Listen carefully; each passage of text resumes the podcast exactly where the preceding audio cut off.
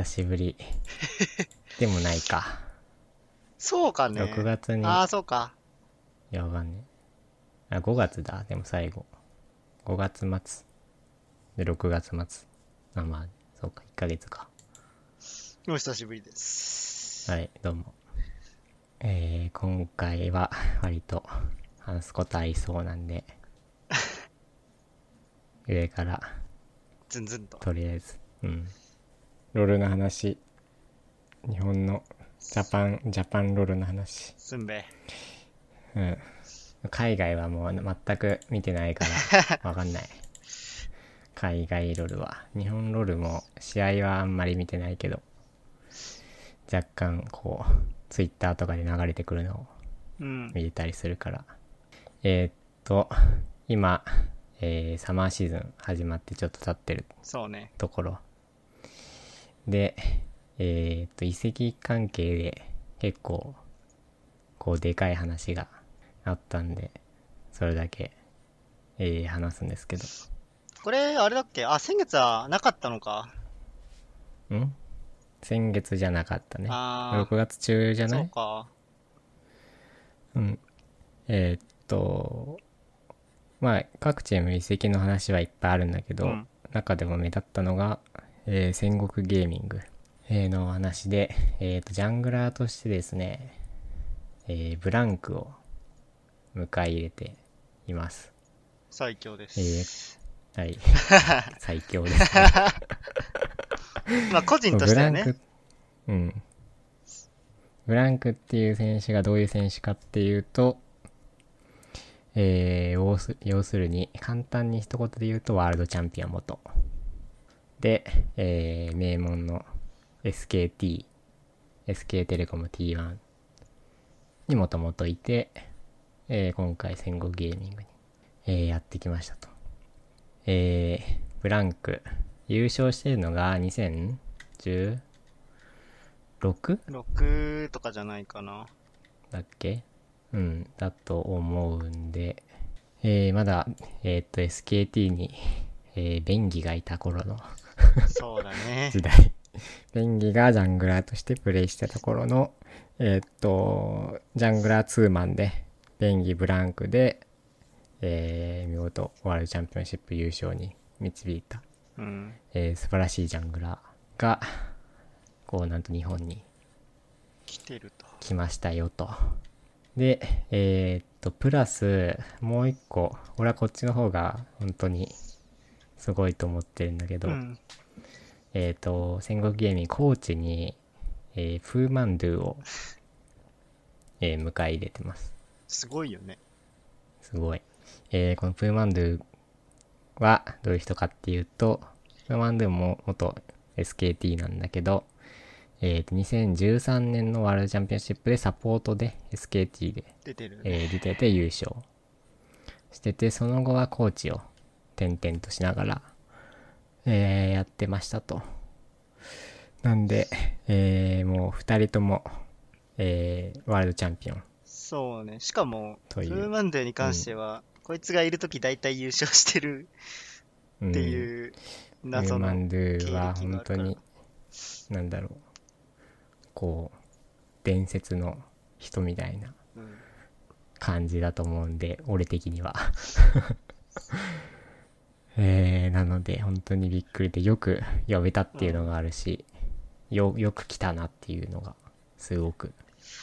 まあ、ブランクいるしって感じなのかな？まあ、どう、まあ、セットで話したんだだろうね。まあね。多分。ただ、どう、どういう、こう、経歴というか、どういう話で来たのか、ちょっと、それはもう、チームと選手しか知らないんであれだけど、えー、とってもビッグニュースに、多分もう、今期のニュース的にはもう、それが多分。ロル界、日本ロル界的にも、こう、だいぶインパクトを残したうん。えーお話だと思うんで、えーこっちでも喋りました。ただ、えーシーズンも始まって戦国ゲーミングは、えーっと、まあ、ブランク来て、ブーマンドゥも来たけど、別に目立った感じで、こうまあ、勝ち進んでるわけね。じゃなくて、まあ、ぼちぼち。勝ったり負けたりまあ移籍してすぐだしね。うん移籍してすぐっていうのもあるしまあ韓国人でコミュニケーションのあれもあるがし。もちろん多分あの俺はもう当たり前なんだけどよっぽどこう上手い選手を一人引き入れても勝てないっていうのがチームゲームなんでまあね。どれだけチームでこう磨き上げれるかまあ、結構な、んでまあ加入して早々はうん多分勝てないだろうなとは、うん思ってたけど。まあ予想通りまだチームに馴染んでないかフィットしないか。まあでもだと、思うんで。ただポテンシャルはもちろんあうん。だからこれからどうやってこうチームフィットさせていくかチーム力高めていくか。が要注目ですね。戦国ゲーミングはまあ、数の噂によるとブランクが毎日戦国ゲーミングのメンバーをビシバシやってるらしいから。ああなんかそういうタイプじゃなさそうなんだけどね本人。いや、でも意外と言うらしいよ。あそうなんだ、どう SKT の頃は どういや、まあ、だってコマじゃん？いるじゃん？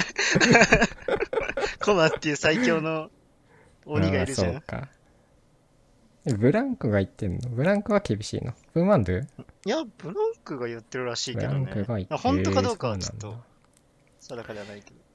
まあでももちろんこう世界に行ってまあね、なんだっけ？LCK か。LCK の経験も豊富なんでもう経験値は圧倒的に、えー誰よりも持ってるから。チームとしてもなんとかついてって勝って勝っていけるようにできるといいっすねえー、っていうのがもうロールのなロールの日本のロールではもうそんぐらいしか俺はまあ、まあ他にあんまないかな。なすことまあ、サマーが、の結果がどうなるかぐらいだね。そうだね、まあデトネーションがただそうデトネーションが順当に来るかっていう。2敗してるからそうね。うん。ちょっとそこで、えー、どういう感じになってるのか、あれだけど、C、そう、あ、クレストゲーミング、はいアクト？が今のところ、こう、負けなし。強いね。うん。強くって、韓国人も強いし、うん、その日本人もちゃんと韓国人のプレーと一緒にこう、やれてるから、うんうん。噛み合いがすごくて。そうで、ただ俺はちょっと、えー、ナップが いないっていうのがナプさんが出なくて、残念、残念でならないんですが。誰だっけ？アチャモモがトップに行ったんだっけ？あちらもサポートじゃない？でサポートだけど、ナプさんがいない試合がトップに行って、でサポートに誰入ったんだっけ、サポートに誰か入って、え、でもトップ違う人だったと思うよ。嘘。あちゃんもサポートの。そうだっけ？グレンデル、トップ。ああ。うん、試合にも出てたと思うけどな。あ、でもサポート、サポート、前サポートだったのか？確かねど、サポートの人がトップどっちかに、確かグレンデルがサポートじゃないかな、じゃあ。あ、でもトップなの、この人。元サポートで、元サポート、あグレンデルは。うん、で、今季から多分トップやってる人で。で、なんかコーチも変わったらしくって、それがでかいんじゃないかっていううーん。そんなような話を聞いたりもしましたけど、あまあ変わってないか。そんなに変わってなさそうな感じもあるけど、そうナップがね、いなくても、勝てちゃう。いや、強いなと思って、結果だけ見てる。試合は見てない。えっと、夏で多分、こう、ワールドチャンピオンシップいけるチームが 決まるんで、えー各チーム頑張って世界への切符を掴んで、どのチームが掴むんだろう。デトネーションが行くのか、盛り返すか、CG がそのまま行くか、うん。か戦国が、ブランク、ブランクが トロフィーをもぎ超取るえるか。いやー、要注目ですね。っていうのが、えー日本ロールの話でした。えー、次。えー、バタリオンの話を久しぶりに。出たねなんか最近話題に上がってたけど、俺は全く知りません、情報を。教えてください。えーっと、バタリオン、去年のちょうど、今頃、もうちょっと前か。去年のだいたい2月ぐらいにリリースされて、それベータうん。ずっとベータだったんだけど、えーっと、1年越しにやっと正式サービスイン、はい。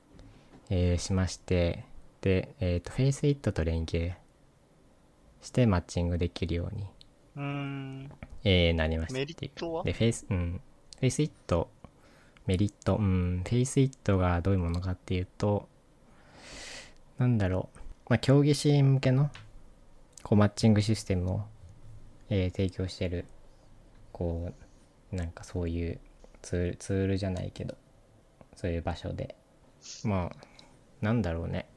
あれかな？なんか、ゲームのロビーからカジュアルで参加するのと、うん。その価値をか、勝つことを目的にしてる人たちが集まることっていう、その住み分けじゃないけどっていう、まあ、フェイスイット内で、マッチングをして、チームチーム組んでそのまんまマッチングしてっていうまあ競技シーン向けのそういう仕組みがあってそれがえーっとくっついてサービスイン、えーしたのであの若干にぎわってる。まあなんか、海外のね盛り上がりがどうなってたか。まあバタリオンもともとこう去年サービスインしてだんだん廃れていってもう誰もよっぽどバタリオンオタクしかやってない。シュラウドとかがやっ EU てたけど。とかの、バタリオンオタクしかやってない 状況だったんだけどえっと今回多分サービスインでちょっとは盛り返してえー来たのかなっていうそういう、しかも、えー印象で。あとあれだったよ。なんか、前見た時よりは、こうん。う、なんか、もともとココールオブデューティ4をベースにしてるみたいなうん。話があって、グラフィックも結構寄った感じになってたけど、最近の見たら全然そんなことなくて、綺麗だったよ。まあそう グラフィックはあんまり 気にしたくなかった。そこはちょっと参入障壁下げたのかなとか思って。うん。でバタリオン、まあ、日本でもえっ、と骨董おじさんたちがですね こぞって。言ってましたプね。レイを、えーしててですね、まあ、フェイスイットで、えーっと、SEA 東南アジアとかうん。のサーバーできたんで、そこでやってたりするみたいで。えー、まあ、コット好きだった、コット4とか好きだった人たちがやってるぐらいで多分、それ以上の盛り上がりは、まあちょっと、うん、日本では見せないかなねとは、うん、思うんで、えー、ちょっと残念だけど、うんバタリオンはまた、ないものとなるかも。日本ではね。まあ海外の盛り上がりがどうなるかわかんないけど、えー、どうなるかっていうのが。相当不思議だよね。ゲームなのに大人向けっていうのがね。バタリオンどういうゲームかっていうと、なんだろう、こう、最近の FPS は、結構オブジェクトがいろいろあって、そうね。まあ、オーバーウォッチとか、まあ、GO は純粋な FPS って感じだけど、まあ、えーっと CG とかも入るかな。うん。そうだ、CG も若干ギミックが多いそうね。ま FPS あ、で、そもそもキャラが分かれてるからね。うん。まあ、どういう多分コンセプトかっていうと、純粋に打ち合いをして倒していく、えーゲーム。まあ、純粋に打ち合いで勝つっていうのを多分目的に、えー目的というかコンセプトにして作られたゲームで。まあね完全に打ち合いだけだね。うん。まあだからそういうのが好きな人は。うん。昔は逆にそれしかなかったから、その点で、まあコット、コットなんだよね、結局まあ。そうね。こう元にあ、大元にあるのはコットで、こうコットもこうだんだん年が、年を重ねるごとにこう、ギミックがいろいろ、増えてきて。うん、スライディングとか 増えてたりするんだけど、なんか投げるものもいっぱいあったりまあ、キャラのアビリティとかもそうだよね。うん、そうだね。ただもう銃とグレとスモークぐらいしかないので、まあ、そういうガチンコな打ち合いができるっていうで、まあ一部の層は支持してるけど、多分日本ではまああんまり。流行らないだろうというのが、えー、ちょっと残念だけどそういう感じだと思います。えー、バタリオンはそんなもんで、次。はい。えー、PUBG の大会に、まあ、前回にもすでに参加してたっけな。違うか。違うな。参加してないな。前回撮った時は。えっ、と PUBG の大会 PJS っていう大会にうん。参加してて、まあ、予選なん予選みたいな感じなんだけど。結果はですねファーストステージ敗退ですね まあまあまあま2回出たんだけど5月と6月。あ。あ、そんな2んだ。回出て2回ともファーストステージ敗退で。え。ー、いやーなかなか難しい。まあ難難しいね。しいって分かっててそんな簡単に突破できないとは思っててまあでもそういう感じですよと。なんか、突破したチームは結構うん。知ってたりするの、してたりっていうかまあ強い強いって言われてたチームもともとそういう PUBG の今の日本の PUBGPC の PJS って呼ばれてるこう競技シーンうん。でグレードが分かれててまあ1部とか2部とかそういう感じではいはい。分かれててえーっと1部と2部とあとは2部にこう参加上がるための予選があってまあそれに出てんだけどえーっと上がったチームとかはね元一部の選手がいたり。ああ、そうなんだ。っていうそういうチーム。そう。まあ、経験があってって。まあでもうんうんそういうそういうえっ、ともともと一部とか出てないチームとかも人たちも上がってるから、うんまあ、しっかり練習を。月1であるんだね。そチームが。月1っていうかまあシーズンごとに分かれててえっ、と今回やったのがシーズン3でシーズン3でこう2回あるのよフェーズが。フェーズ1とフェーズ2ってはい。いうのがあってフェーズごとに1回ずつあって。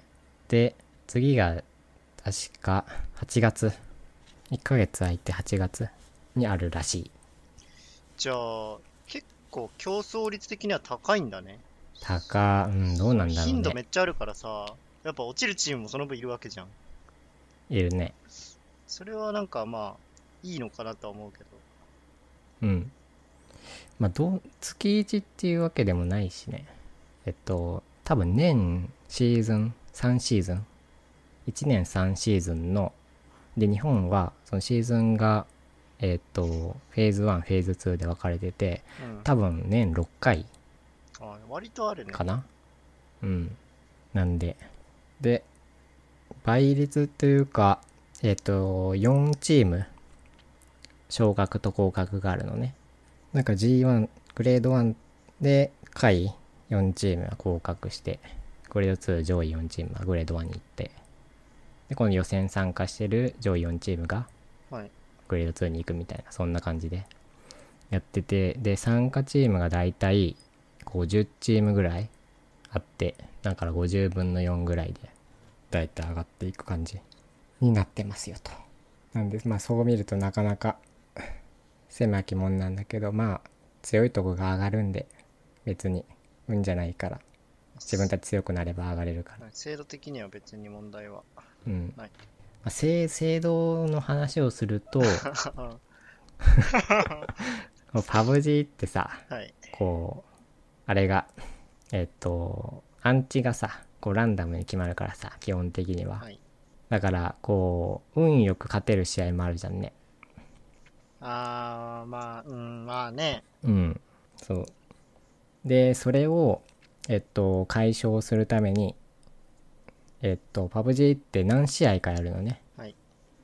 スクリームとかでも1日4試合1回4試合そうね。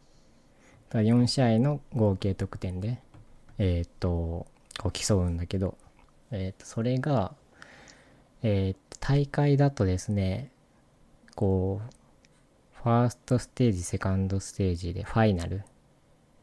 で、3つ段階があって、で、ランダム性があるからさ、こう回数を重ねれば重ねるほど、まあ、このラそのランダム性が平均化されてでまあ強いとこは抜けるし弱いとこはポイント取れないっていうまあ、まぐれ何回も続かないから感ね。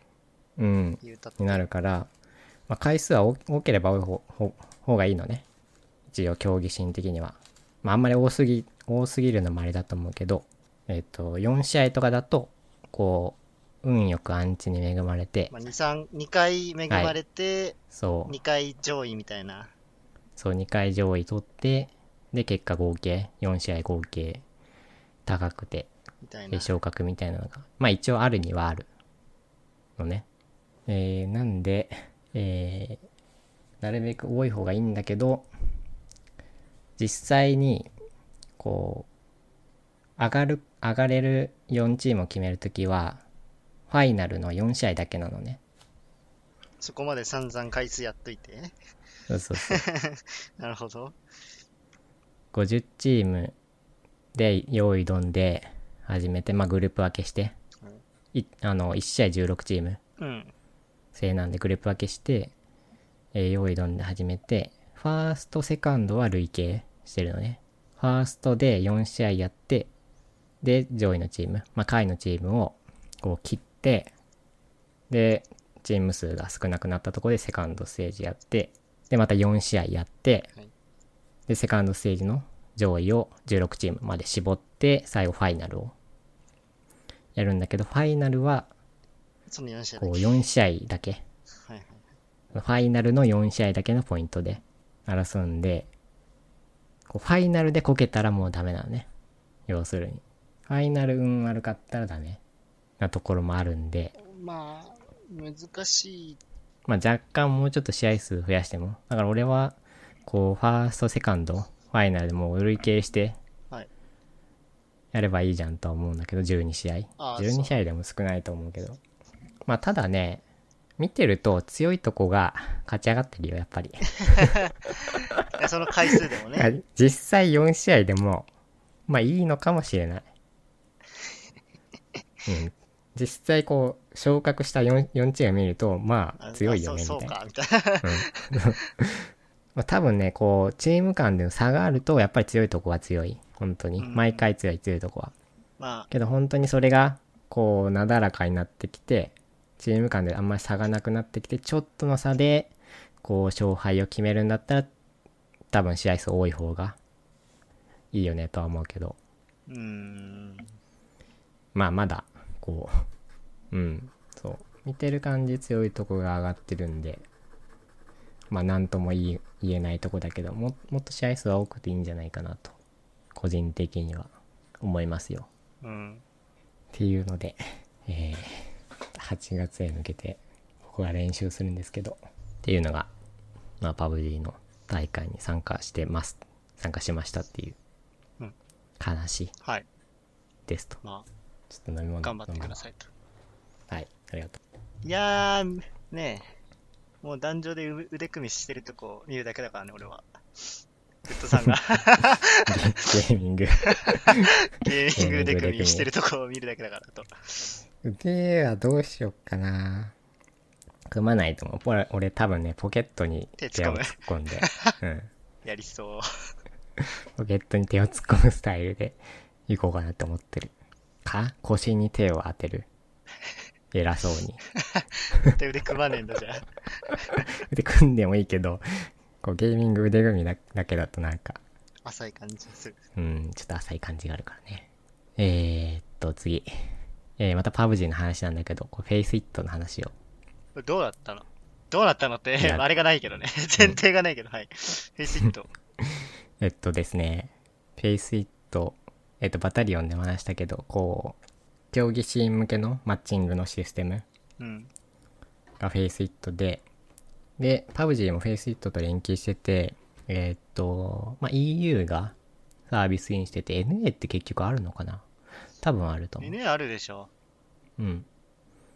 で、今まで EU と NA とオセアニアはどうだったかわかんないけど、まあ、EU と NA はフェイスイット、ファブ G サービス始まってて、で、えっと、こう、ずっと俺はそれが日本に来ないかなとか、アジアに来ないかなと思ってたんだけど、これ何がいいかっていうと、うん。えっと、ルールが競技シーン用のルールなのね。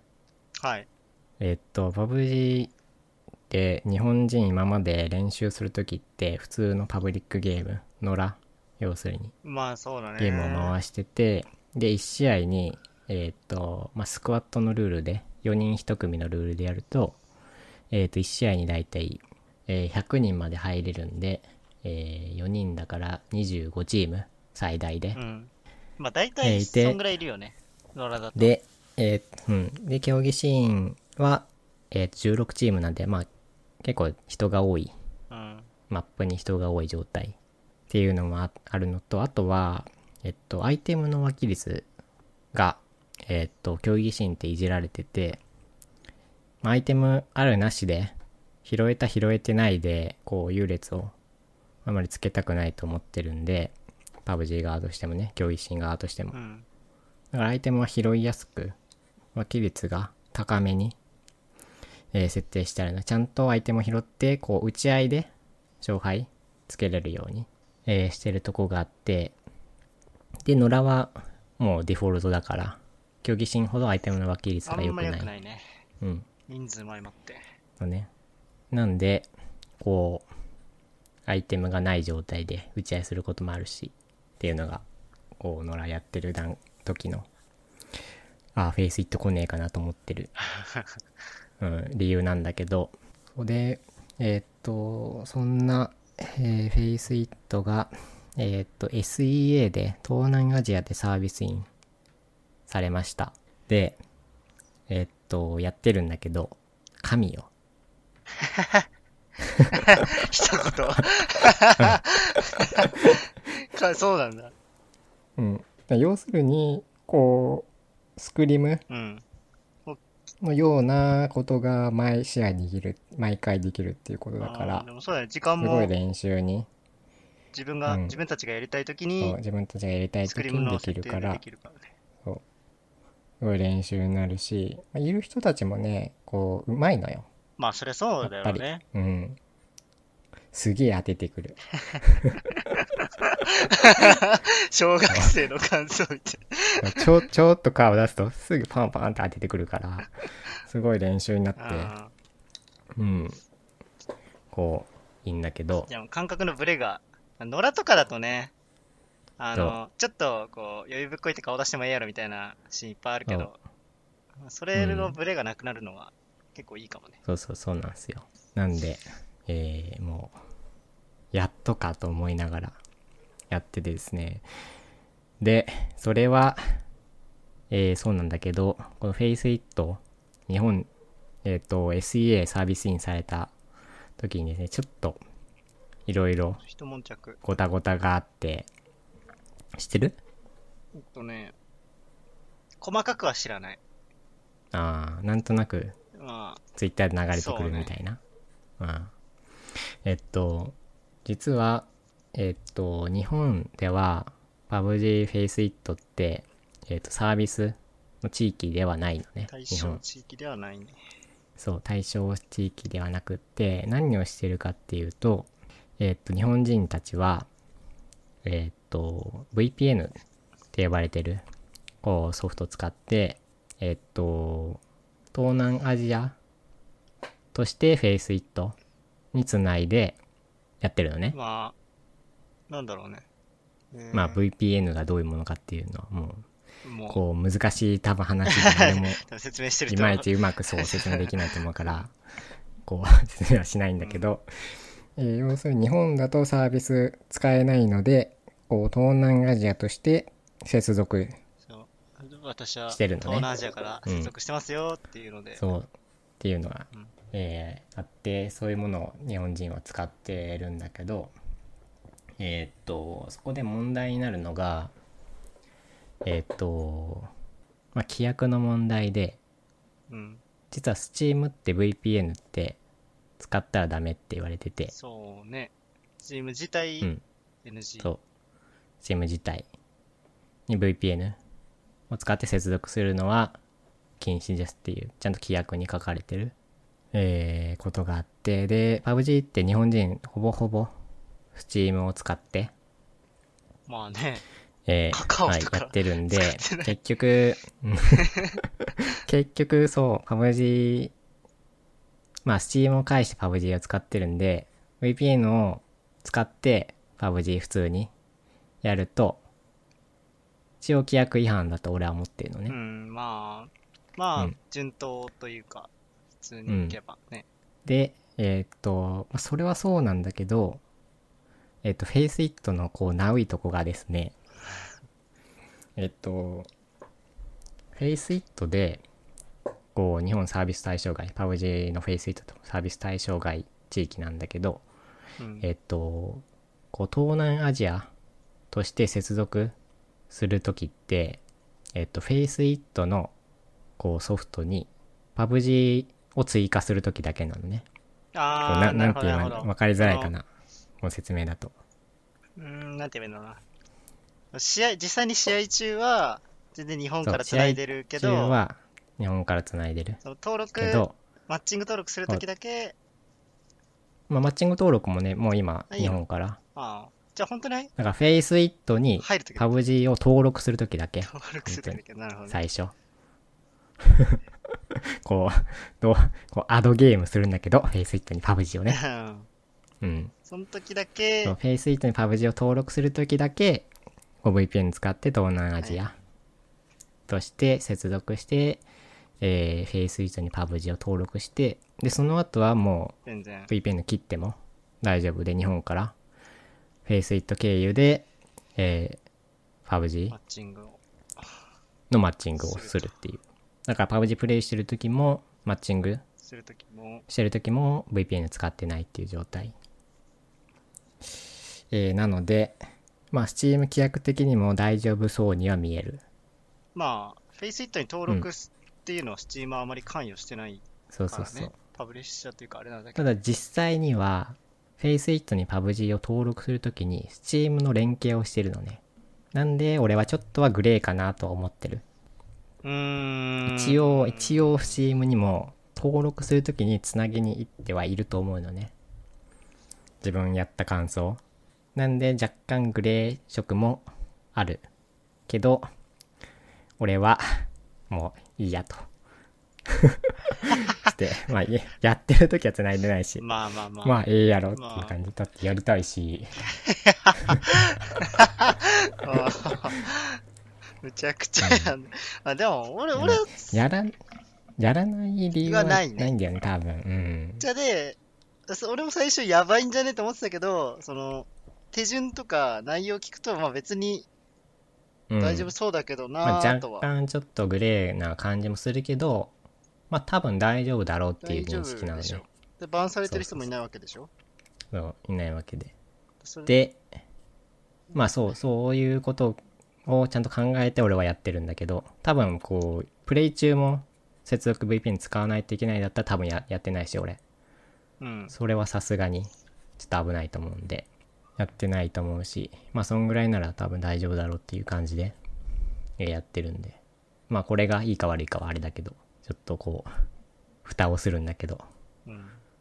一応、FaceIt 側としては VPN 使って、こう、パオジ登録するのは別にいいよって言ってるみたいで、ちゃんと聞いてくれた人がいて、それを FaceIt に。まあそこがセーフなら、うんセーフというか、まあそこはいいよって言ってるんで、まあ、らちょっと全然 Steam の連携のところで若干、えーグレーっぽいとこもあるけど、まあ大丈夫だろう認識で、えーうん俺はやってますっていう。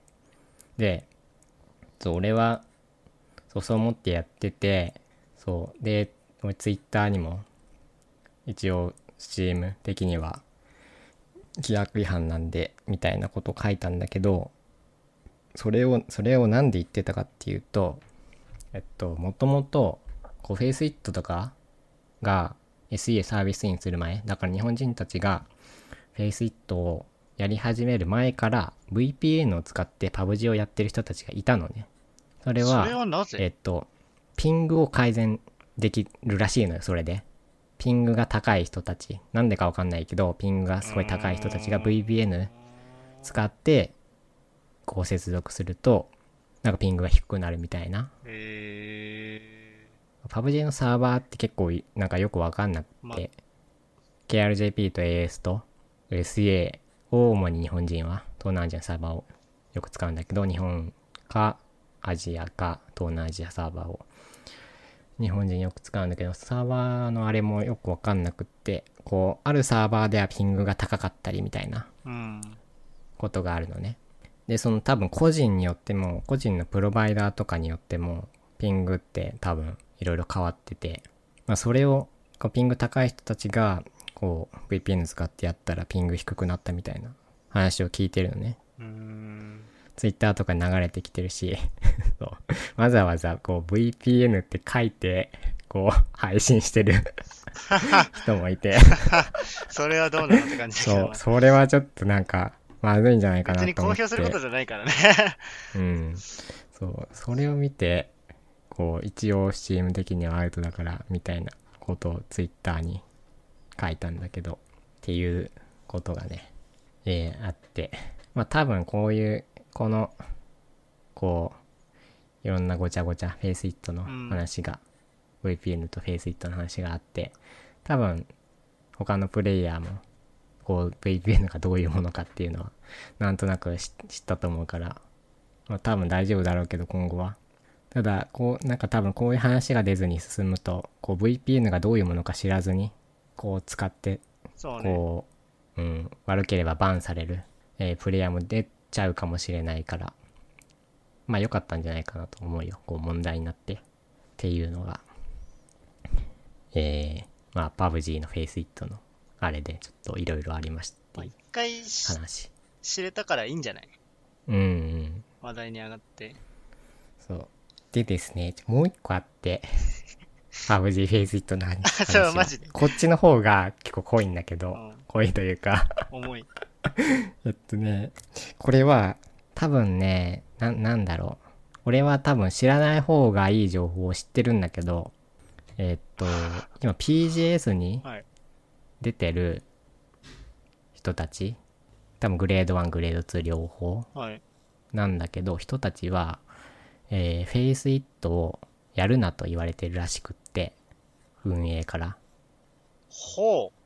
その運営っていうのは PJS。PGS。はいうんはいはいはい。理由はわかんないし、実際にどういうやりとりがあったかもわかんないけど、えー、なんかツイッターとか流れてる 感じ、選手はやるなって言われてるみたい。えー、それはやっぱグレーだからっていうこと？わかんない、それが。何それ、うんなんでかわかんないけど、そう言われてるらしくって、うん。追消しとか見たからな、これは。やってるみたいな？フェイスイットやってて、いや、これダメって言われたんだけど、みたいな。ただ、PJS とかって、こう、PJS 多分そういうのを PJS のディスコード内で告知してるのね。あー、だから、その情報を外部に出したら多分ダメなそダメなんよ。それは単純にだから、き企業秘密じゃないか。なんなんだっけ？そうそうそうそう、そういうなんかまあ、なんかあるみたいで、よくわかんないのがそういううん。まあだからそういう、こう、今は多分探してもそういうものはないんだけど、まあ、こそうダメって言われた当初にそういうのがツイッターに流れてきてて、はあ、へえ、そうなんだ、みたいな。まあ実際どうなのかは知らないけど、こう、PJS に出てる選手は、こう、やるなと言われてるみたいですよ、みたいなね。その人たちやっぱ普段何してるかっていうともうスクリーンを待つしかないわけでしょ？まあ、野良やるか、スクリームやるうか。ーん、まあ、どうだろうね、それがう。ん きちっと出るのか。下の人らは、まあ、フェイスイットやっちゃう。何を、何を考え、そう俺は全然やるんだけど、うん。いや、まあ、や、やり得でしょ。のそやり得だと思うよ。正直やり得でしょ普通に、とか、やらない理由ないでしょ。選手とか、こう、競技心のプレイヤーは。相当やり得でしょ。うん。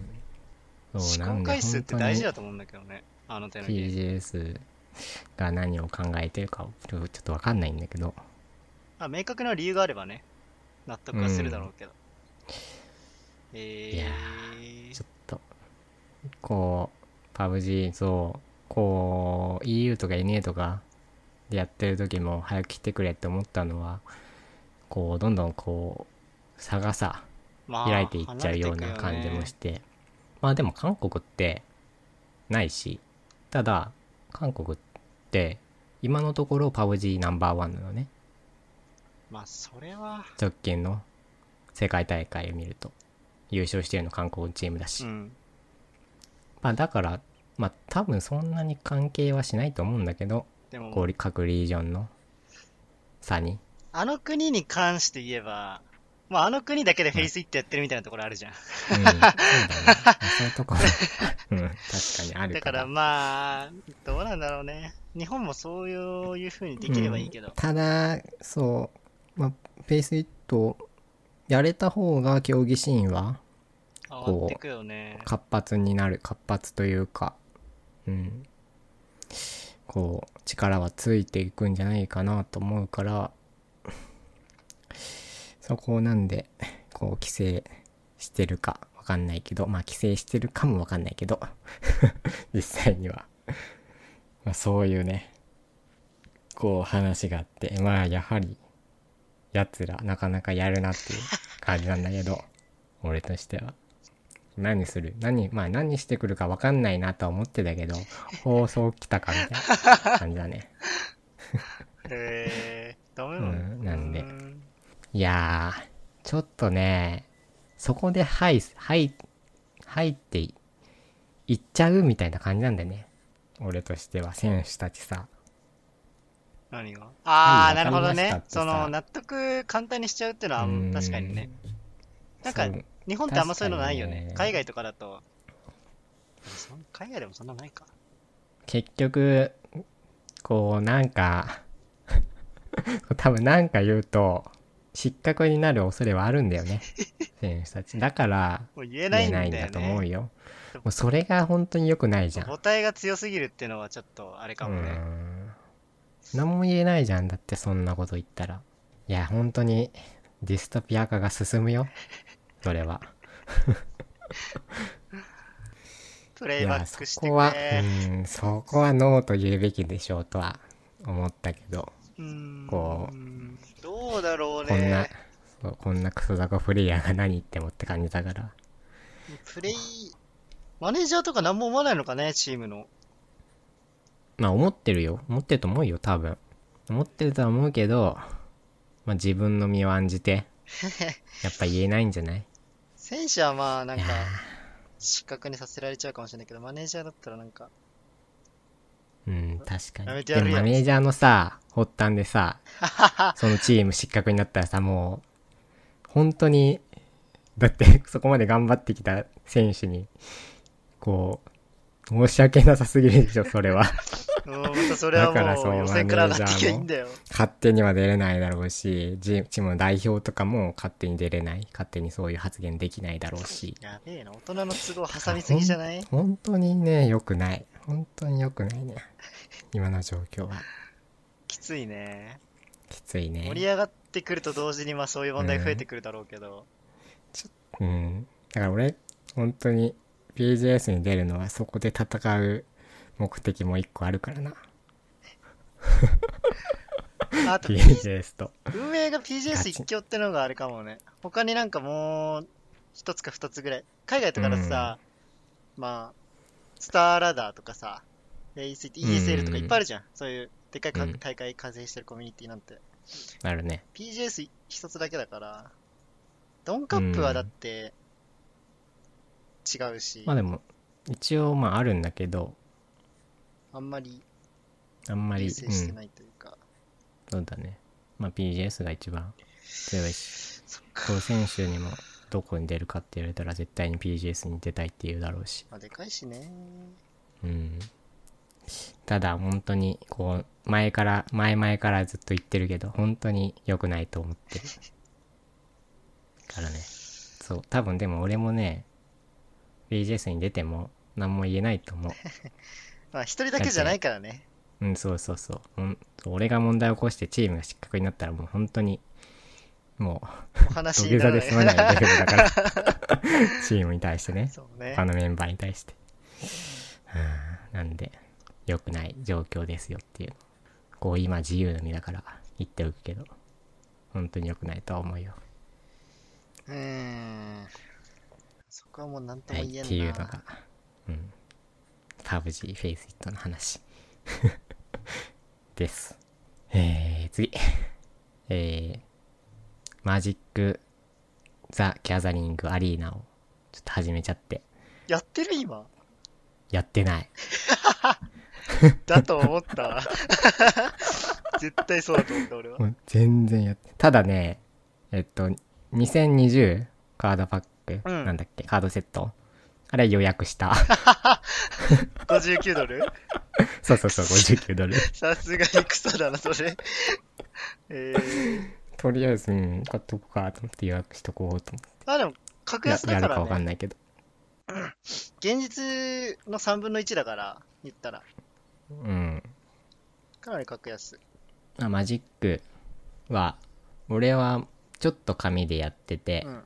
いや、全然やってないんだけど、カードだけ集めて結局やってないっていうね、感じで、で、マジック・ザ・アリーナを、えっ、と、先月ぐらい、ちょっとやってて、で、課金とかもして、こう、か、あの、デッキもちゃんとしたのを組んだりして、やってて、うん。ただ今は全然やってないという。まあでも今、マジックって、紙でやらなくてもいい環境になってるから、うん。アリーナスタンダードならアリーナ、うんうん。まあ、マジモダンとかレガシ、その他の、なんか、おじさんフォーマットやるならマジックオンラインだし、うん。ただ注目されてるのはいつもスタンダードだから、アリーナ。アリーナをちょっとやってた時に思ったんだけど、うん結構なんかメタが回るというかそうね。なんかす結構いろんなデッキがあるねスタンダードだけで見ても。あの、今、特に言われてるのは、なんか、リトルモダンって言われてるんだけど、うん。あの、デッキ、強いデッキがありすぎて、その、うん。読み切れない。プロの人とかでも。まあ、うん。前の、一番でかい大会とかだとちょっとまあ偏ってたけど、それは、うん。拮抗した上で、まあ、うん。一番こう、事故りにくい、安定度が高いデッキをプロが選んだだけで、うん別になんかその予選とかは、本当にもう、群雄割拠で、いろんなデッキがあるらしくて、そう。で相性とかもあるよね。そう、あるある。でサイデッキの。サイドカード、なんか、うん。マジックって、1ゲーム目勝って2ゲーム目負けて3ゲーム目勝ってみたいな日本選手でやるけど、そのサイドカード15枚取れるんだけど、15枚じゃもう全然足りないっていうレベルで、あーデッキがありすぎて、で対応、そうね、まあデッキ選びもそうだけど、で結構そのデッスタンダードで見ててもデッキの流行りみたいなのがコロコロすぐ変わるね。そう変わっててそう俺その時スタンダードで結構ブイブイ言えるだろうなっていうこれを組んどけばうん。デッキを組んだつもりだったんだけど ももう今違次のかったりしてる。次の週とかもう全然使われなくなってたりしてそうね。ああへえそなんかすごいなと思いながらまあでも逆言えば、自分の好きなタイプのデッキずっと使えるから、うんここ多分ね、半年か1年は続くと思うな、この感じ。っていうのをねちょっとマジックを実際にちゃんとプレイしてそうデッキくそう紙の時はデッキ組んで結局やってないからああ、わかんねえのか。そういうかメタとかもわかんないしわかんなかったくってただ今回デッキを組んでちゃんとプレイしたりいろんな記事見たり、はいえーそうしててそういうのに気づいた感があってああマジックすごいなと思いながらまあいいゲームですよ深いなと思いながら改めてバランス取れてるよ。うん、そういうことを思ったよ。はい。まあ、このパブ G こう、なんか一段落したら、ちょっとやりたいなと思ってるけど、いいじゃん。うん。っていう感じですね、はい。マジック。うん。あれ、オンラインもあるじゃんね。もともと。そうね。もともとオンラインがあって、うん。で、スタンダード専用でマジックアリーナ。うんまあ、初心者の人も参加しやすいように、うんビジュアルもすごい見やすく、っていう感じ。まあ、入りやすいんで、そうね。すごく、そう、マジックやってみたいなって思う人、おすすめです。はい。課金額もそんなに紙ほど使わないしオンラインってどうなの？オンラインは、えー、まあ、安いかな。その、うんなんだろう。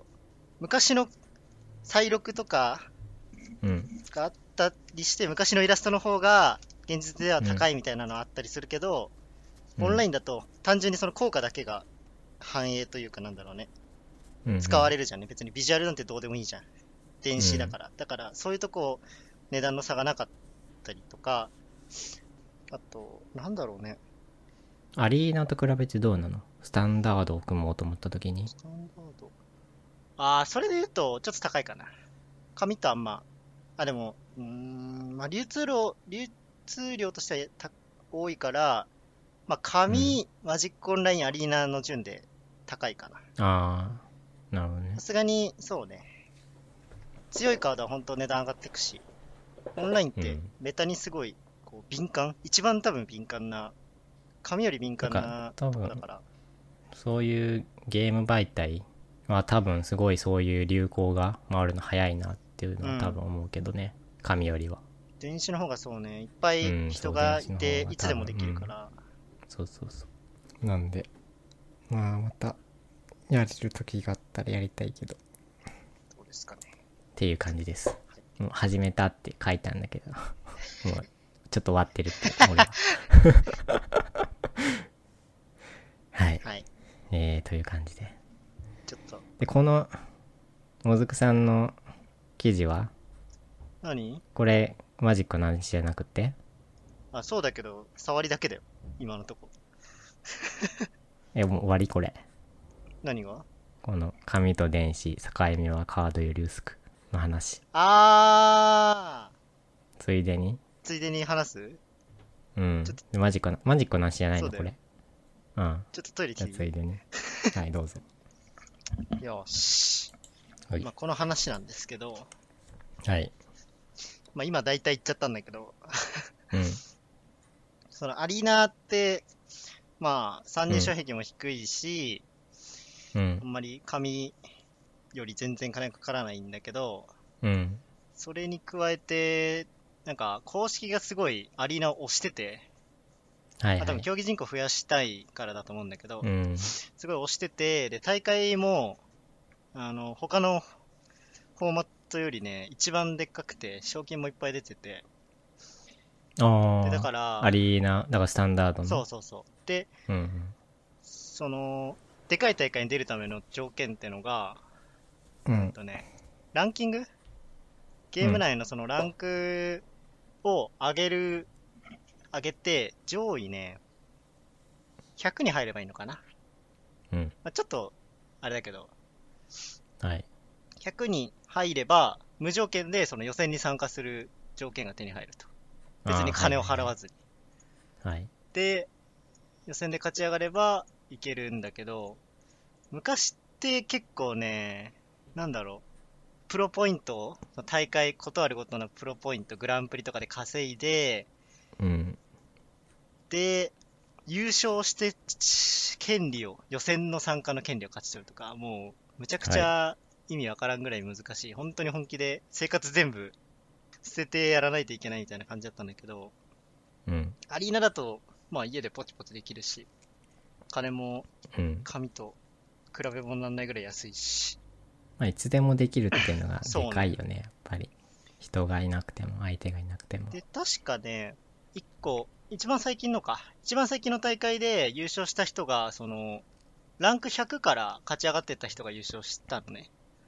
うん。だから、それもね、まあ、優勝した人結構昔からやってるんだけど、うん。ただ一回離れてて、で、まあ、アリーナでスタンダードでできるしってやってて、うん。っていう感じで優勝したから、うん。し、あと、一番最初か、アリーナ出て、ちょっとした時の大会の時も、なんか大学生一人、プロでもなんでもない、全然無名の大学生のひ日本人が、その、大会に出たりとかしてて、別に紙持ってなくても、一枚も持ってなくても全然できるってのは、うん。まあ、ハースストーン、ハースストーンとか多分そうだよね。ハースストーンのいいとこ取りかな。うん。なんか、なんか、んなんだろう。いいよね。いいよねって言うと。あれだけどまさ、こう、紙でやってた人もさ、多分やるじゃんね。やるね。まあ紙払える人は。全然安いと思うよ。お小遣い程度でできちゃうぐらいの値段だから。で、多分紙でやってた人って、うん紙をやらなくなるわけじゃないと思うのねあ、。そうね。マジックアリーナ始めたからといって。うん。そのまま、今まで通り紙もやるし、アリーナもやる。で、多分アリーナから始めた人ってさ、紙やってみたくなるじゃんね。。ね紙やってる人がね、もういっぱいいるね。うん。アリーナをこう、手軽にできるからアリーナ始めてマジックして、で、大会出てみて、紙もやってみたいなとか思って、紙に入ってくみたいな。結構なんかすごいいいモデルじゃない？まあ、やり口としてはすごく、うんウィザーズさんはいいことをしたなっては思うね。うん。まあ、なんなら俺も多分、アリーナ、まあ、実際に髪買ったのはアリーナからだから、うん。うまくはめられたけど。そうね。だからそう、そう思うと結構うまいことできてる感じがするよね。うん。やっぱね、慣れ、ゲームって慣れって結構重要なところで、うん。うん俺もそうだったんだけど、紙のデッキ作って、初めて1回目、大会出て回した時、もう、結構アリーナで見た場面とか来るわけ。あー、相手はいはいこういうデッキで、あー、このムーブしてきたわ、みたいな。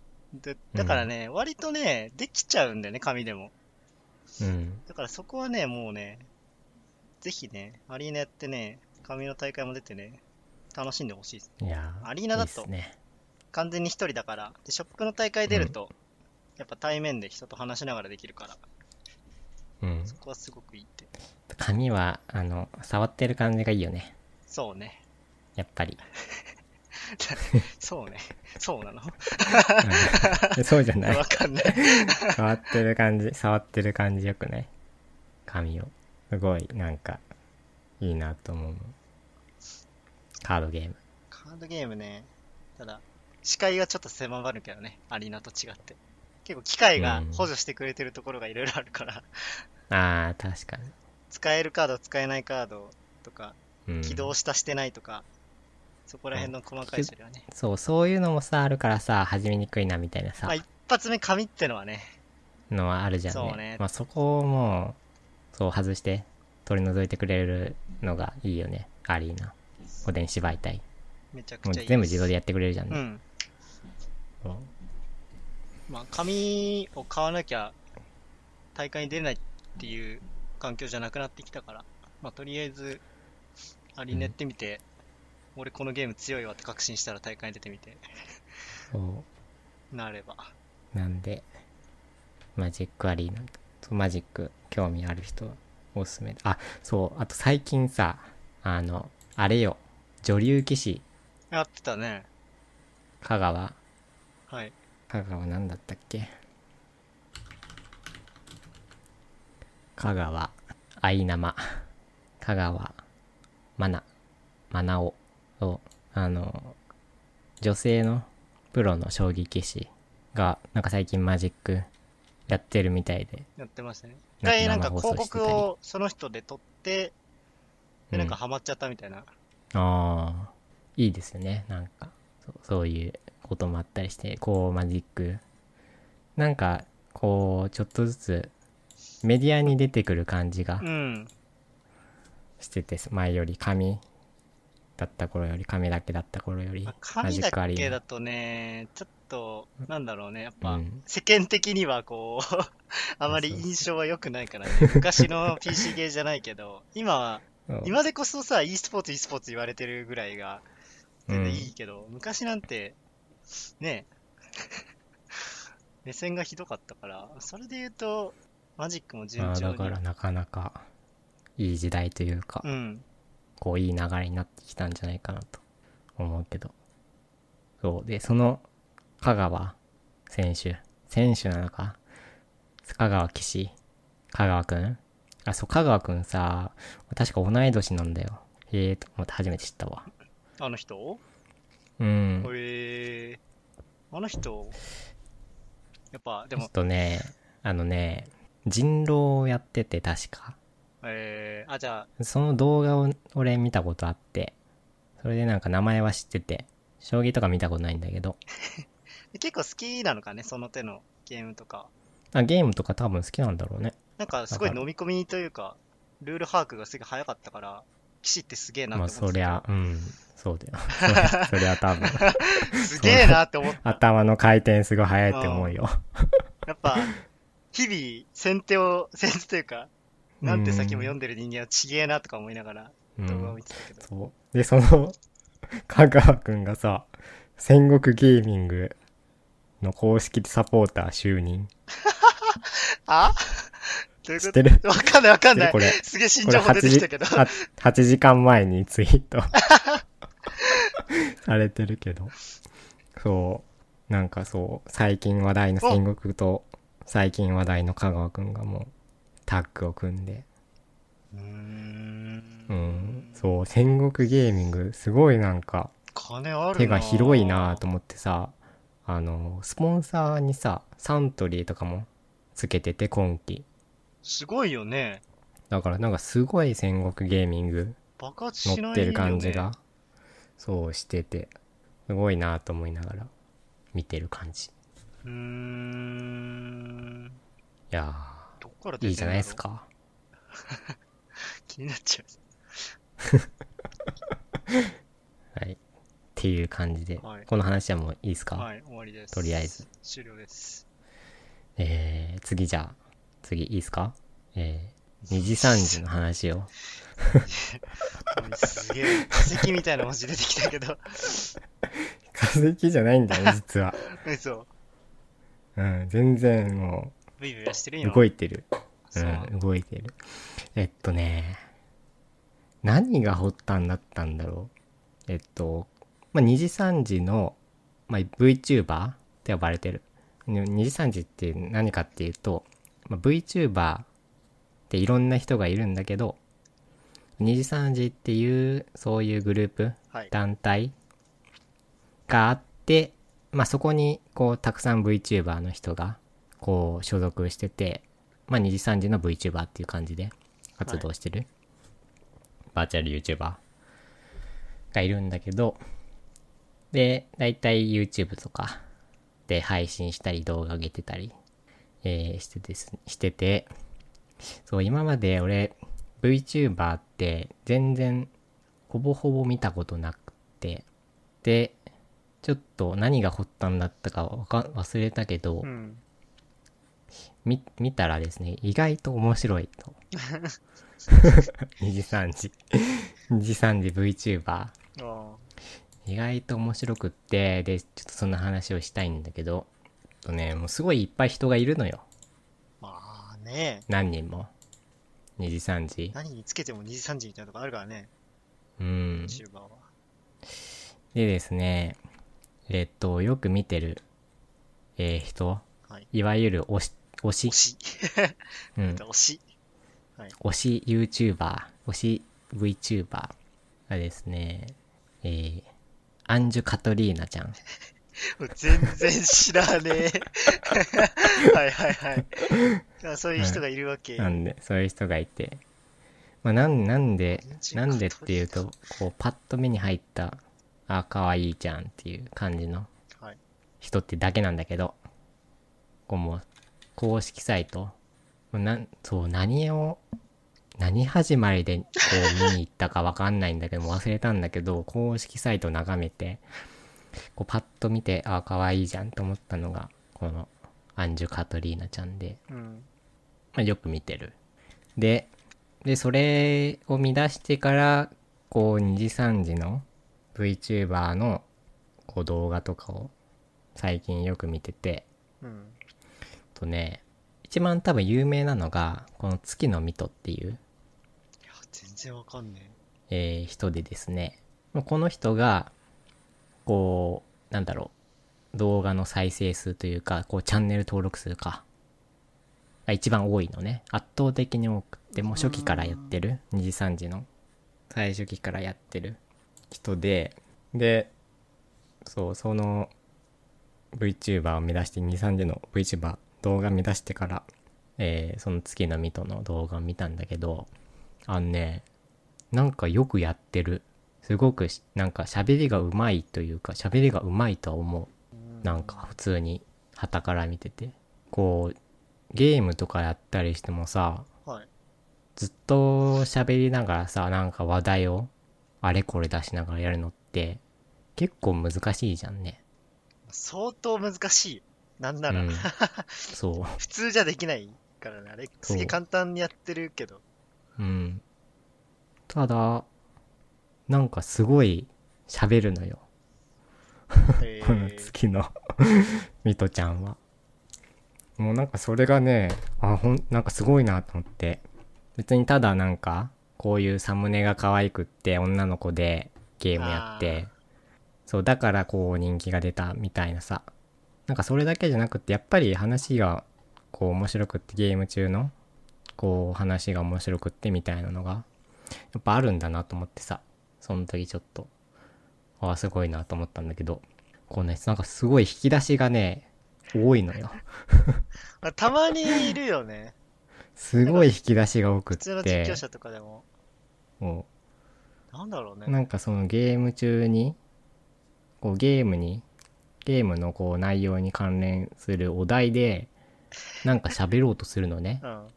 でもそんなさ、そんなないよね。たくさんないと思うんだよね。そうそうないね。そう。そうそうそう、用意しないと、これ喋ろうかなとか用意しないとさ、俺は多分出てこないと思うし、そんなパッと。うん。ただね、なんかすごい、すごいポンポン出てきて、この人。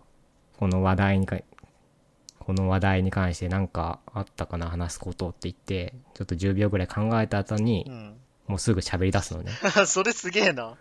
へえー、そんな人いるんや。なんか本当にすごい喋りがうまいなと思って引き出しが多いというかなんなんというかいやーちょっとそうそこでなんだろうそうそれまでもなんかただ普通に可愛いなとかうん。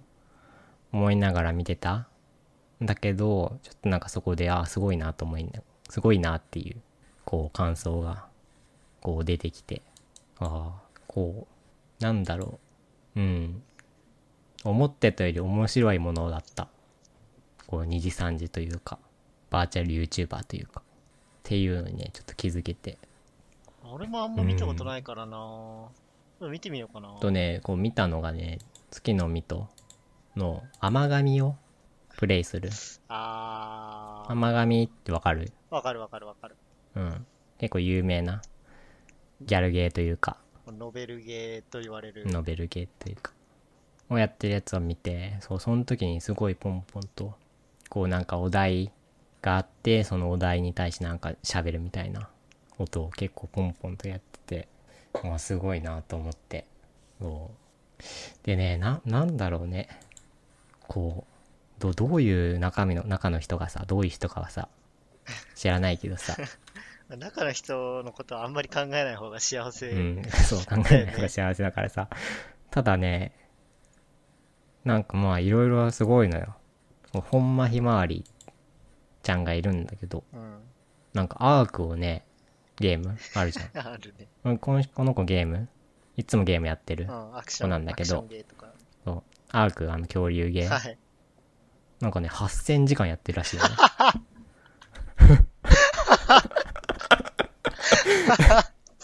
すごくないすごくない？なんか。人生オールインレベルだけど大丈夫な。うん。恐竜がもともと好きならしいのね。あー、すごくいいね、それまあ、だからっていうのもあるのかもしれないけど。8000時間って多分日1000時本に間やっいる何人からしくって、すごいな。すげえなーと思って。まあ本当かどうかわかんないけどさ。ただなんか、うん、やってるらしい、らしくって。まあ、なんかそういうさ、こう、なんだろう、もう、そう、そう、そういうのってさ、だって一種の才能じゃんね。まあそうよ、同じゲームね、うんなん、まあなんなら500時間もね、できる人ってそんなにいないわけで、うん。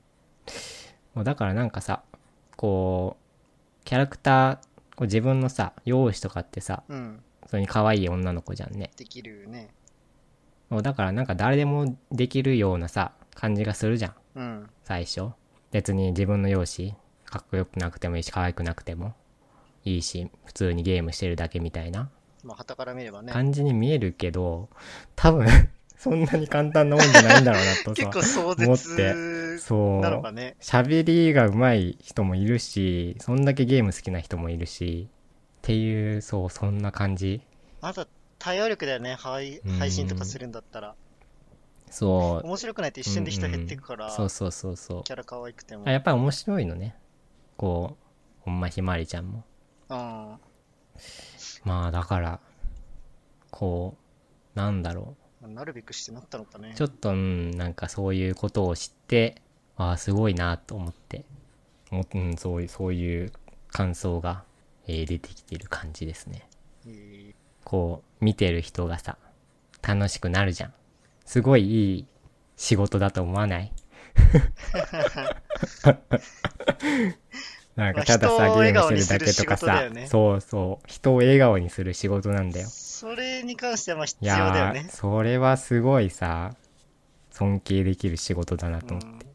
うんうん。だからなんかさ、遊びみたいにさ、思ってさ、ただゲームやってるだけみたいな、そういうことをさ、最初はちょっと思うわけよ。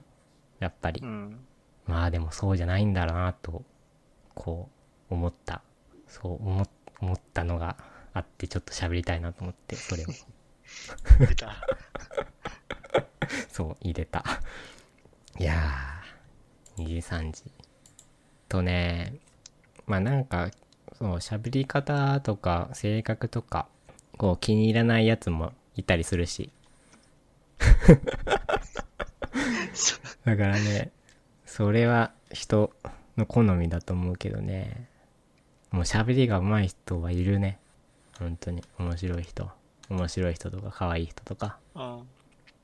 うん。まあ月のミトに関しては、本当に喋りうまいなと思った。なんで、ちょっとおすすめです。見てみるの。はい。はいっていう感じっすかね。2時3時。バーチャル YouTuber。えっ、と、あとバーチャル YouTuber2 時3時じゃないんだけど、とわきせきちゃん。知ってる？白の。とね、なんだっけ？なんかちょっと一回バズって、なんかで、とわきせき。レッドフレーム？ガンダムかなんかで、どういうこと？とわきせき。ちょっと待ってください。あ、そう。とわきせきっていうバーチャル YouTuber がいるんですが、えっ、と、なんか背中についてる、こうなんか三角の、なんか物体を背中につけてるんだけど、うん。それが、えーガンダムアストレイレッドフレーム回。みたいだみたいな。わかんない。みたいだみたいな。そういうのでちょっとバズったのがあって。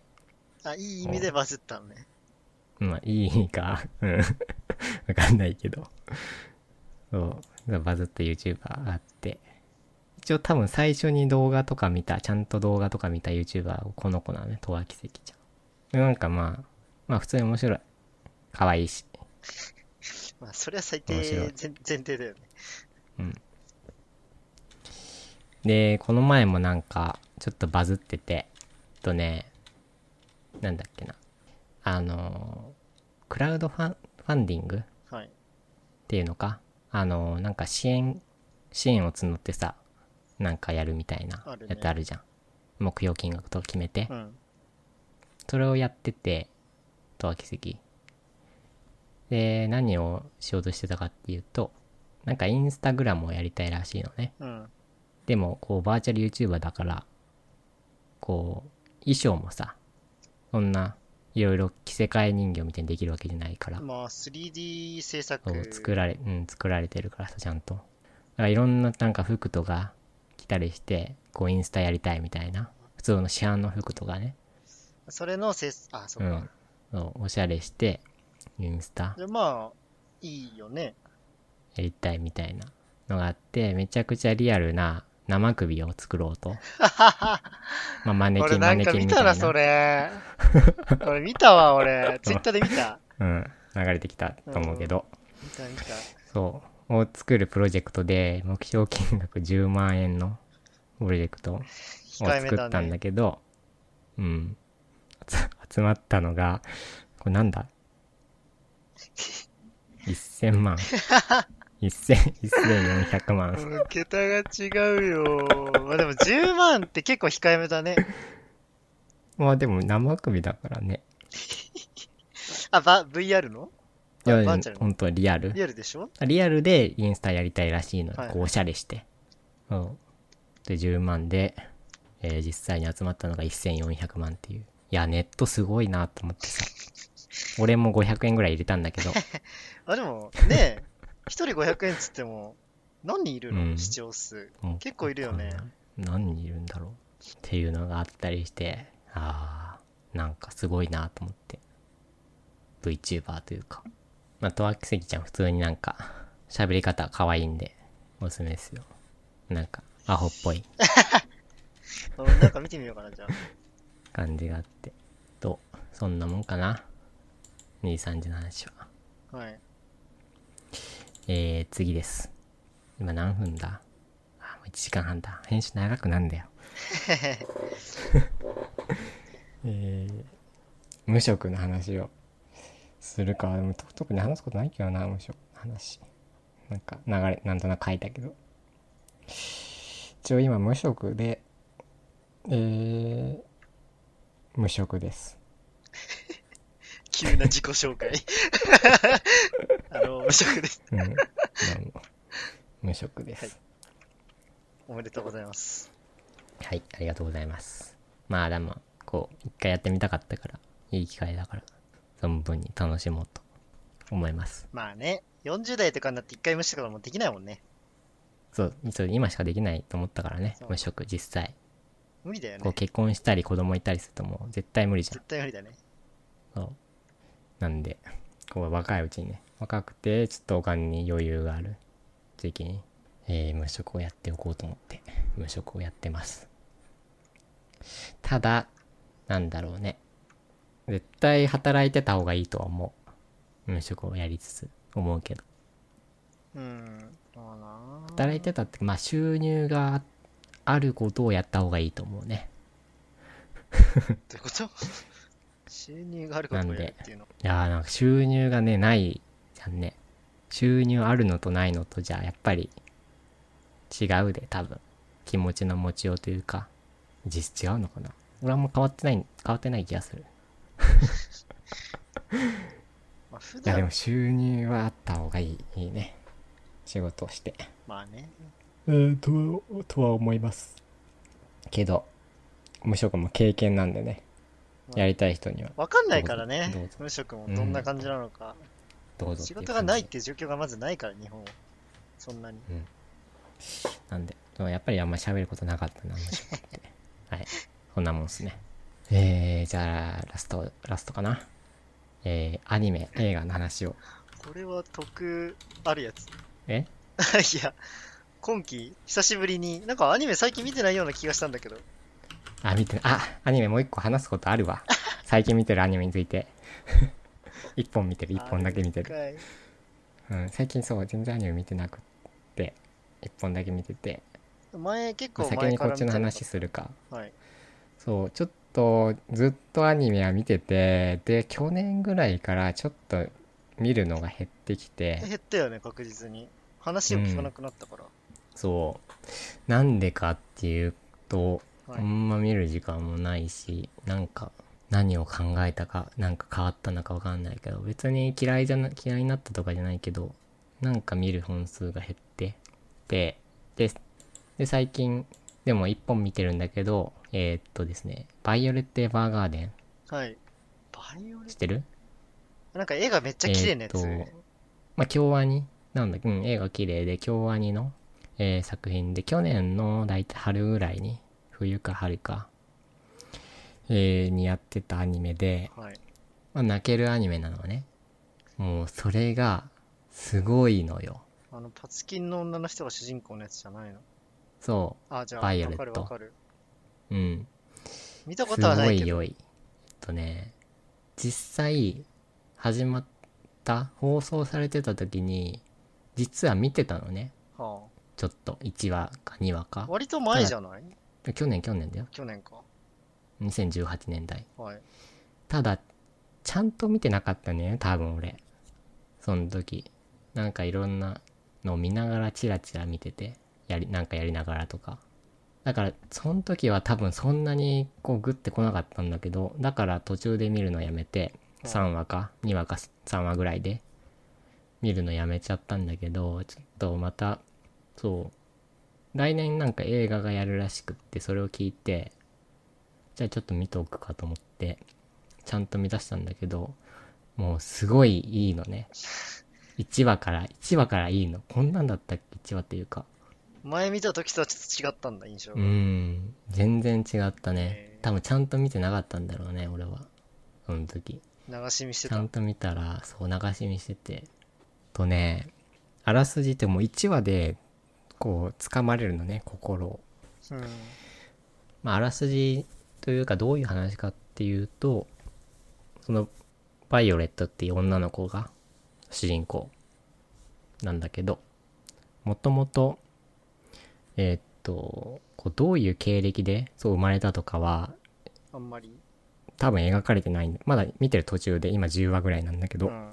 10話までいそう描かれてなくって、うんただえっと戦争の兵器というか兵士というかこうすごいこう強い子なのねでそれは、フ戦争の兵器として使われてたァンタジー系な能力で？いや実際のもう戦闘能力が高い、えー、そうなんだ。はうんいはいはい。まあどういうこう経歴で育育てられたとかは分かんないけどそういう実際に戦争に使われもうなんだろうこう軍からししてみるともう使うっていう感じのその子。をもう兵器として使うっていうそういう感じの印象の子なんだけど。で実際にその戦争が終わってでその子が、えー始めたことがえーっと手紙を書く仕事なのね。はい。でその時代でいつの時代かはなんかファンタジーファンタジーの世界だからだけどはい。こう手紙を代行して書くみたいな仕事がある時代でで実際にこう文字を打ったり手紙を書いたり文章を作ったりする能力がこう全員持ってたその時代の人たちみんな持ってたわけじゃなくってあまあ。う文字が書けない人とかもういたわけだよね。もいたみたいでそれをこう代筆する。仕事があったみたいでその仕事を始めるのねでそこそれを始めるまでのこう流れがよくってえっ、とそのバイオレット上司がいて一緒に戦争で戦ってた、上司がいてでその上司とは最後の戦いでこう離れ離れになったのね別に死んだわけじゃないけど、いや実際死んでるんだけど。まあそれは知らずに本人ああ、なるほどね。途中で。そう。で、で、最後に、その上司から、まあ上司というか、えーっと、ぶ、あの、まあ上司か。まあ少佐なんだけど、うん。少佐って呼ばれてる人なんだけど、その少佐から聞いた言葉が、えーっと、心から愛してると。君をね、はい。バイオレット多分。っていうのを最後に聞いて、もうそれが最後の言葉だったのね。はい。ただそのバイオレットってこう実際にもう感情がないもう相手を殺すだけ命令に従うだけ はい。みたいな感じで多分育てられてて実際にそういう形で戦争の兵器として使われて。使われてた。子で実際にそういうなんだろう感情がなかったのね。戦争終わった段階で。そう。そういう人の気持ちも分かんないし自分の気持ちもあんまよくわかんない。うまく伝えられない。よく分かってない、えー子で、えーまあ、そういう子が結局人の気持ちを手紙に代筆。していくわけよ。あそう人の気持ちを汲み取ってそれを文章にしていく仕事ででその仕事をその代筆っていう仕事を通してこういろんな感情を覚えていくみたいなはい。話なのね、ストーリー的には。でこう1話の最後にこうそう1話の最後がよくって あの少佐が言った「愛してる」の意味を知りたいとお言ってその仕事を始めるのね。なるほどね。うん、いやー。もう終はわりの始まりって感じだね、じゃあもう。もう話してるだけでちょっと鳥肌が 立つんだけど。いやーもう素晴らしい。素晴らしいよ。愛してるが何か知りたいだよ。いやーすごくない？すごいよもうね全部いいの話が。全部泣けるの。話がね。なるほど。そう。で、本当に、こう、最初全然ダメでさ、もう言われたことしかできなかったから、うん。だからもう最初全然ダメだけど、こう、話を重ねる、話数重ねるうちに、こう、どんどん人の気持ちが分かるようになったし、自分の感情も出てくるように。あそうなったりしてきてもうすごいすごくいいのねいやー。なんで俺見なかったんだろうあの時。見てよかったわ今回。っていう。まあ本当にすごくいい話なんで。もうとてもおすすめで。じゃあなんかねあれを思い出すのよ。アニメ映画があって。えーっとなんだっけな「さよならの朝」にえー、あったあった「さよならの朝に約束の花を飾ろう」っていうアニメ。多分ね話したんだけど、はい。このポッドキャストでも。あれ？あれ？去年去年公開された映画で。もうそれをねなんか思い出しちゃって。その映画でもねちょっと愛愛みたいなものについて語られてて。もうそれもねいいのよ。ほ最後がね本当にいい、俺の知識がなさすぎて、うん ネタバレネタバレにななっるかちゃうからあれだけど、ななっちゃうけど言うんだけど、あ、言うのね。はい。うん最後のねセリフがね本当によくって「あなたを愛してよかった」あこういろいろそれまでそういろんな苦難があってそれそれでもあなたを愛してよかったあ。もともと愛してたっていう感じは自分の中にあったわけなのね。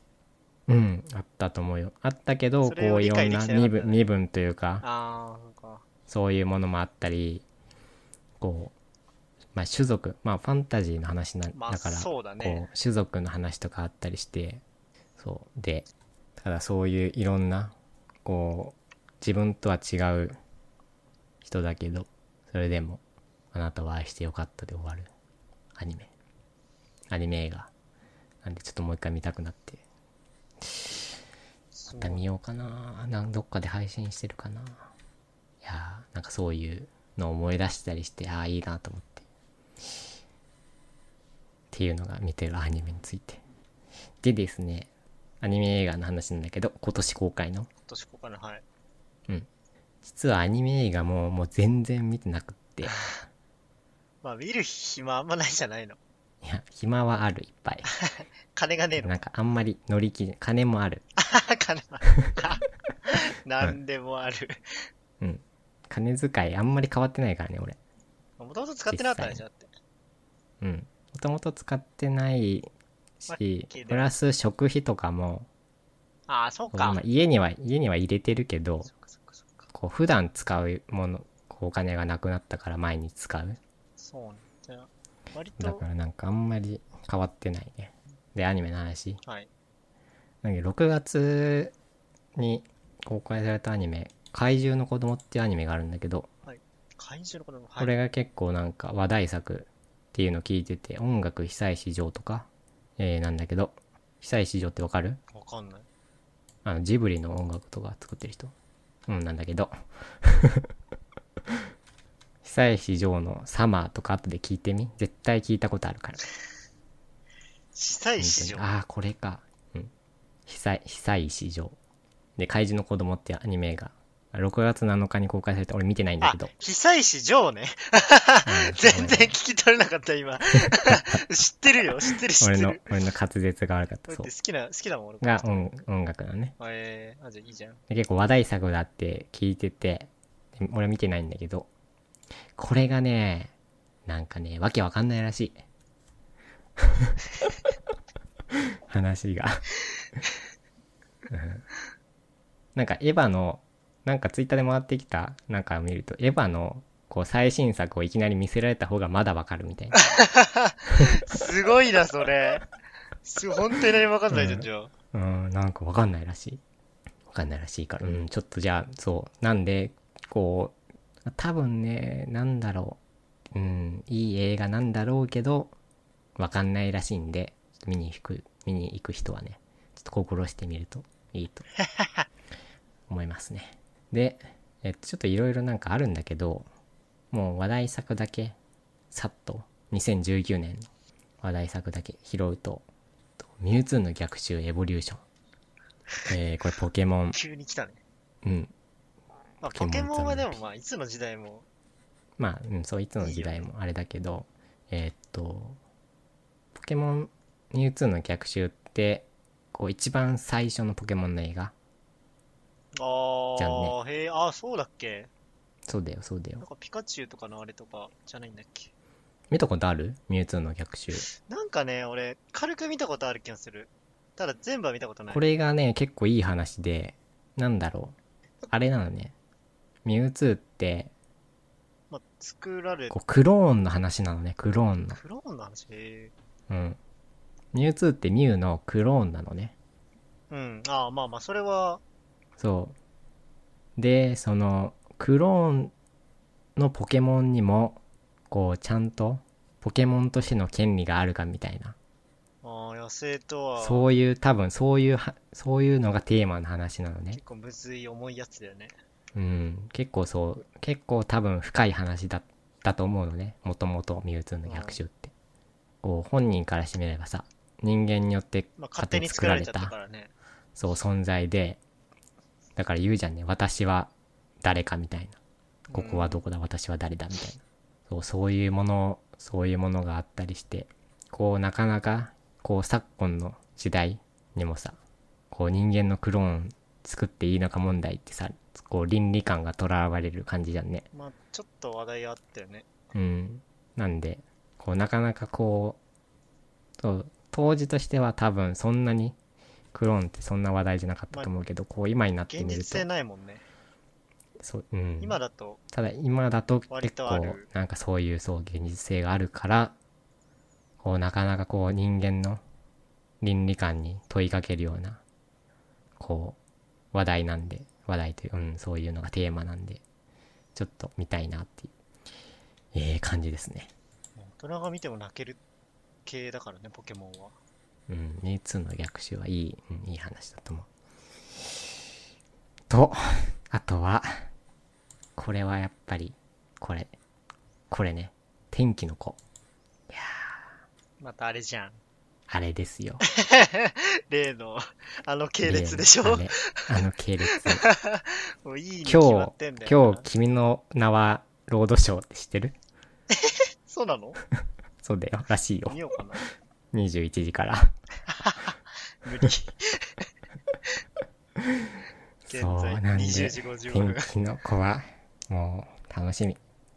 まあ、どういう、なんかまあ、あんまり期待しすぎない方がいいと思うけど、君の名はが良かったからさ。まあ、よ、良すぎたかな。うん、から、多分そんなに期待ししてしまうと、ちょっとがっかりする可能性もあるんで、まあ、普通のまあ普通のアニメ映画としてメ映画綺麗絵が綺麗なアニメ映画として見るといいんじゃないかなと思いますよ。まあ音楽ラットだからね。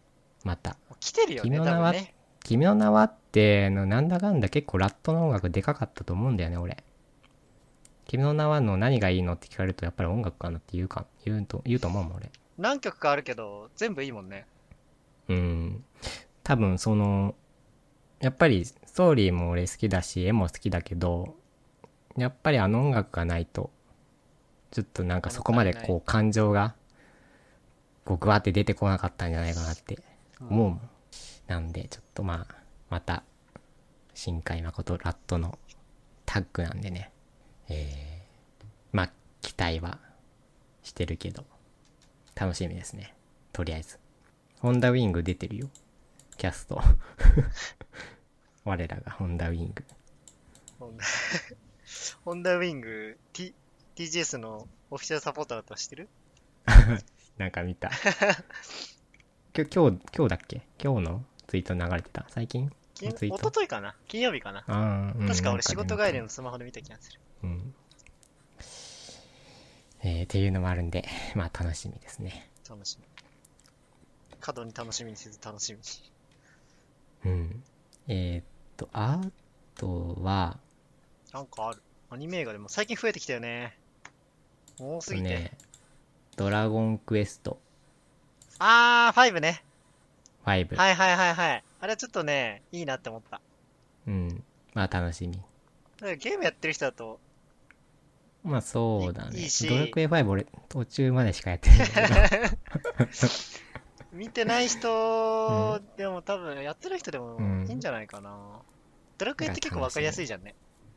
その、うんうんうん。勇者が魔王を倒すっていう典型的な。えー、なのと、えー、あとは、ハローワールドっていうアニメがですね、やるんですけど、プログラミングのお勉強の映画。これ、えーっと、多分雰囲気は、雰囲気というか、ボーイミーツガールなんだけど、多分。うん。若干 SF チックじゃないかなと思ってるんだけど、あんまり情報知らないっ。ていう。で、監督が、えっと、あの、SAO の監督なのね。ソードアートオンラインの。来たね。はい。で、えーっと、でも俺はそれよりもですね、あ、で、そう、アニメーター、原画が、原画じゃない、キャラデが、えーっと、京アニのチーム。キャラクターデザイン。京アニね、強すぎない？ブランド的にも。うん。まあ絵的にも。強いね。ラキスタ軽音、タマコマーケットとか。最強だよね。うん。で、脚本がですね、もう個人的になんだけど、本当に個人的に、はい。もう、えー大注目というか、まあ好きな小説家なんだけど、野崎窓っもう全然わかんない。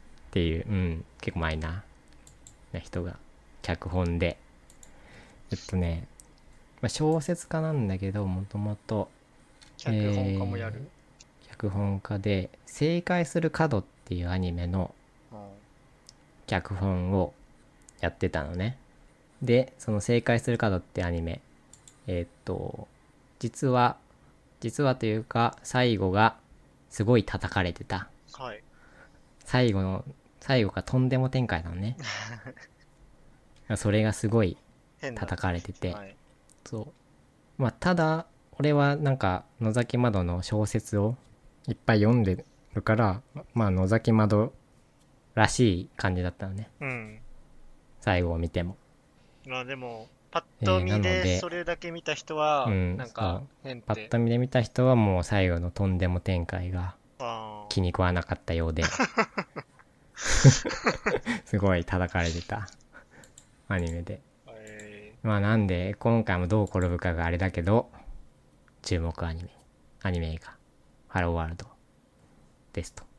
あとキャストがですね松岡桃李くん。ー、おー、デュ珍しいエリスト。ね。デュエリスト松岡。あ松岡じゃねえ。松坂だった。彼、ハイパーデュエリ松坂ストらし 桃李くん。いからね。そう。ハイパーデュエリストらしいんで。で見た？松坂桃李のさこう彼女にしたいみたいな。あー、見たな。しゃべくりでやってたやつだっけ？うん。俺らと似てるよなだって。多分。まあ、真意かどうか知らんけど、まあ、そうだね。同じじゃない？うん。感性としてなんは。パリピみたいなのが嫌いみたい結構厳しい。な なんでちょっと最近こう松坂桃李くん評価高いからねオタクから。